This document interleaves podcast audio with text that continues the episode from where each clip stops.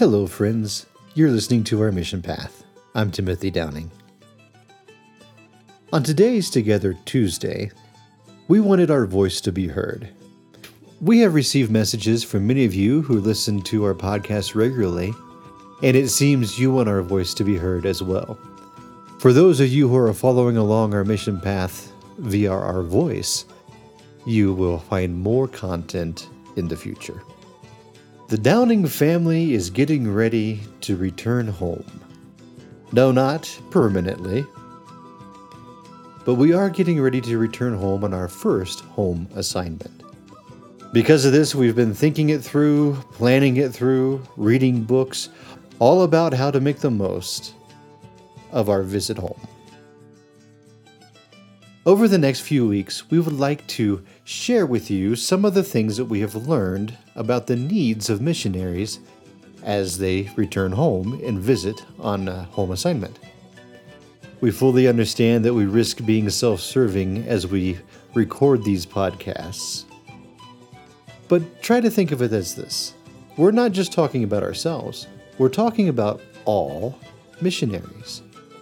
Every missionary has needs. Every missionary wishes that someone would voice those needs so that they didn't have to. Believe me, I know it is a very difficult thing to go to a church and say, I know your budget's tight, and I know you're doing wonderful work in this city, in this town, in this state, but we would love for you to give above and beyond so that you can go above and beyond go with us on our mission path to Ecuador. It's hard to make the ask. And so we present these six ways that you can support missionaries, not just on our own behalf, but because we're loudmouths, we ask on behalf of those who are more meek and more quiet in the way they ask. So let's start in the book of Romans in Romans chapter 10, the Apostle Paul makes an astounding statement. He says, Everyone who calls upon the name of the Lord will be saved. After he has given that statement, he firmly plants this idea into the minds of the believers who are reading his letter with this logical exercise. He says, How then can they call on the one they have not believed in? And how can they believe in the one of whom they have not heard? And how can they hear without someone preaching to them? And how can anyone preach unless they are sent?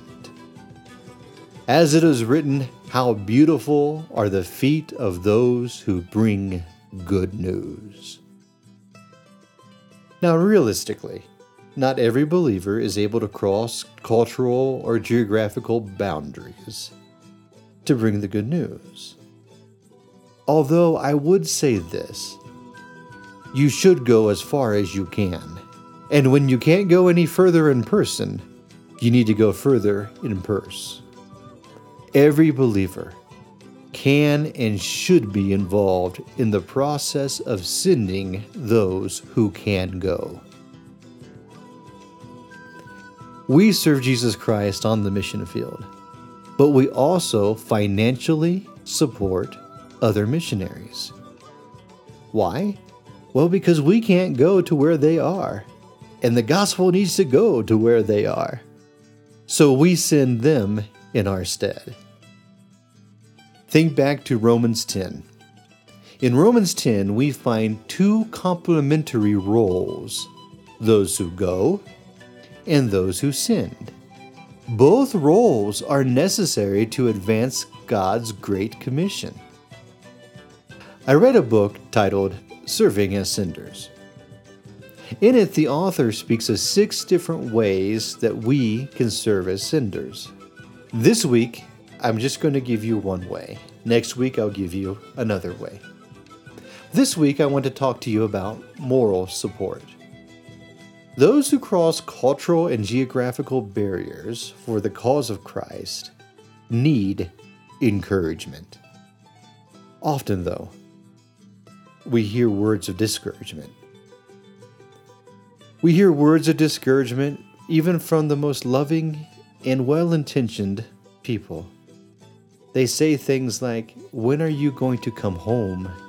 When are you going to move back home? When are you going to stay home? And we understand they want us to be with them.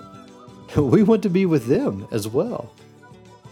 But it's a very discouraging thing every time that we have a little bit of a rough patch and someone says, Just come home. Just come home. No, brothers and sisters, encourage your missionaries. If you believe that they are where they're supposed to be, tell them, We're praying for you. We encourage you. Stay on the field. Keep at it. You're doing great. Gracious words, a card, a gift, a visit, a warm embrace, all strengthen the heart. Every Christian, every Christian needs encouragement. But having spent time on the field, away from family, away from friends, in cultures that we just barely understand, using a language that we barely understand as well, encouragement, more so than financial support, more so than pretty much anything that I can think of, keeps us on the field. The only thing that's more powerful than encouragement is prayer. And when we know you're praying, that's encouraging. Now, allow me to encourage you with the words of the Apostle Paul to the church in Thessalonica in 1 Thessalonians 5:11. Paul says this: Therefore, encourage one another and build up one another, just as you also are doing. You see, it's natural for the Christian who is following after Jesus Christ to be an encouragement to his fellow Christian. But let me ask you this Would you intentionally encourage a minister, a missionary, a leader in your church this week? Encourage one another, build up one another, and in this way, those who are on the cutting edge of the gospel proclamation will not wear out, will not become dull, but will continue on in the mission that Jesus Christ has given them. We personally are encouraged by our partners. Many of you have given us letters of support. Many of you have taken the time to video chat with us or to call us or even just to encourage us on our Facebook wall. We thank you for all you do. Your encouragement means more to us than you can think or even imagine we know that you are going with us every step of the way on our mission path. And so, dear friends, encouragement, moral support is the first of the six ways that you can be a good sender.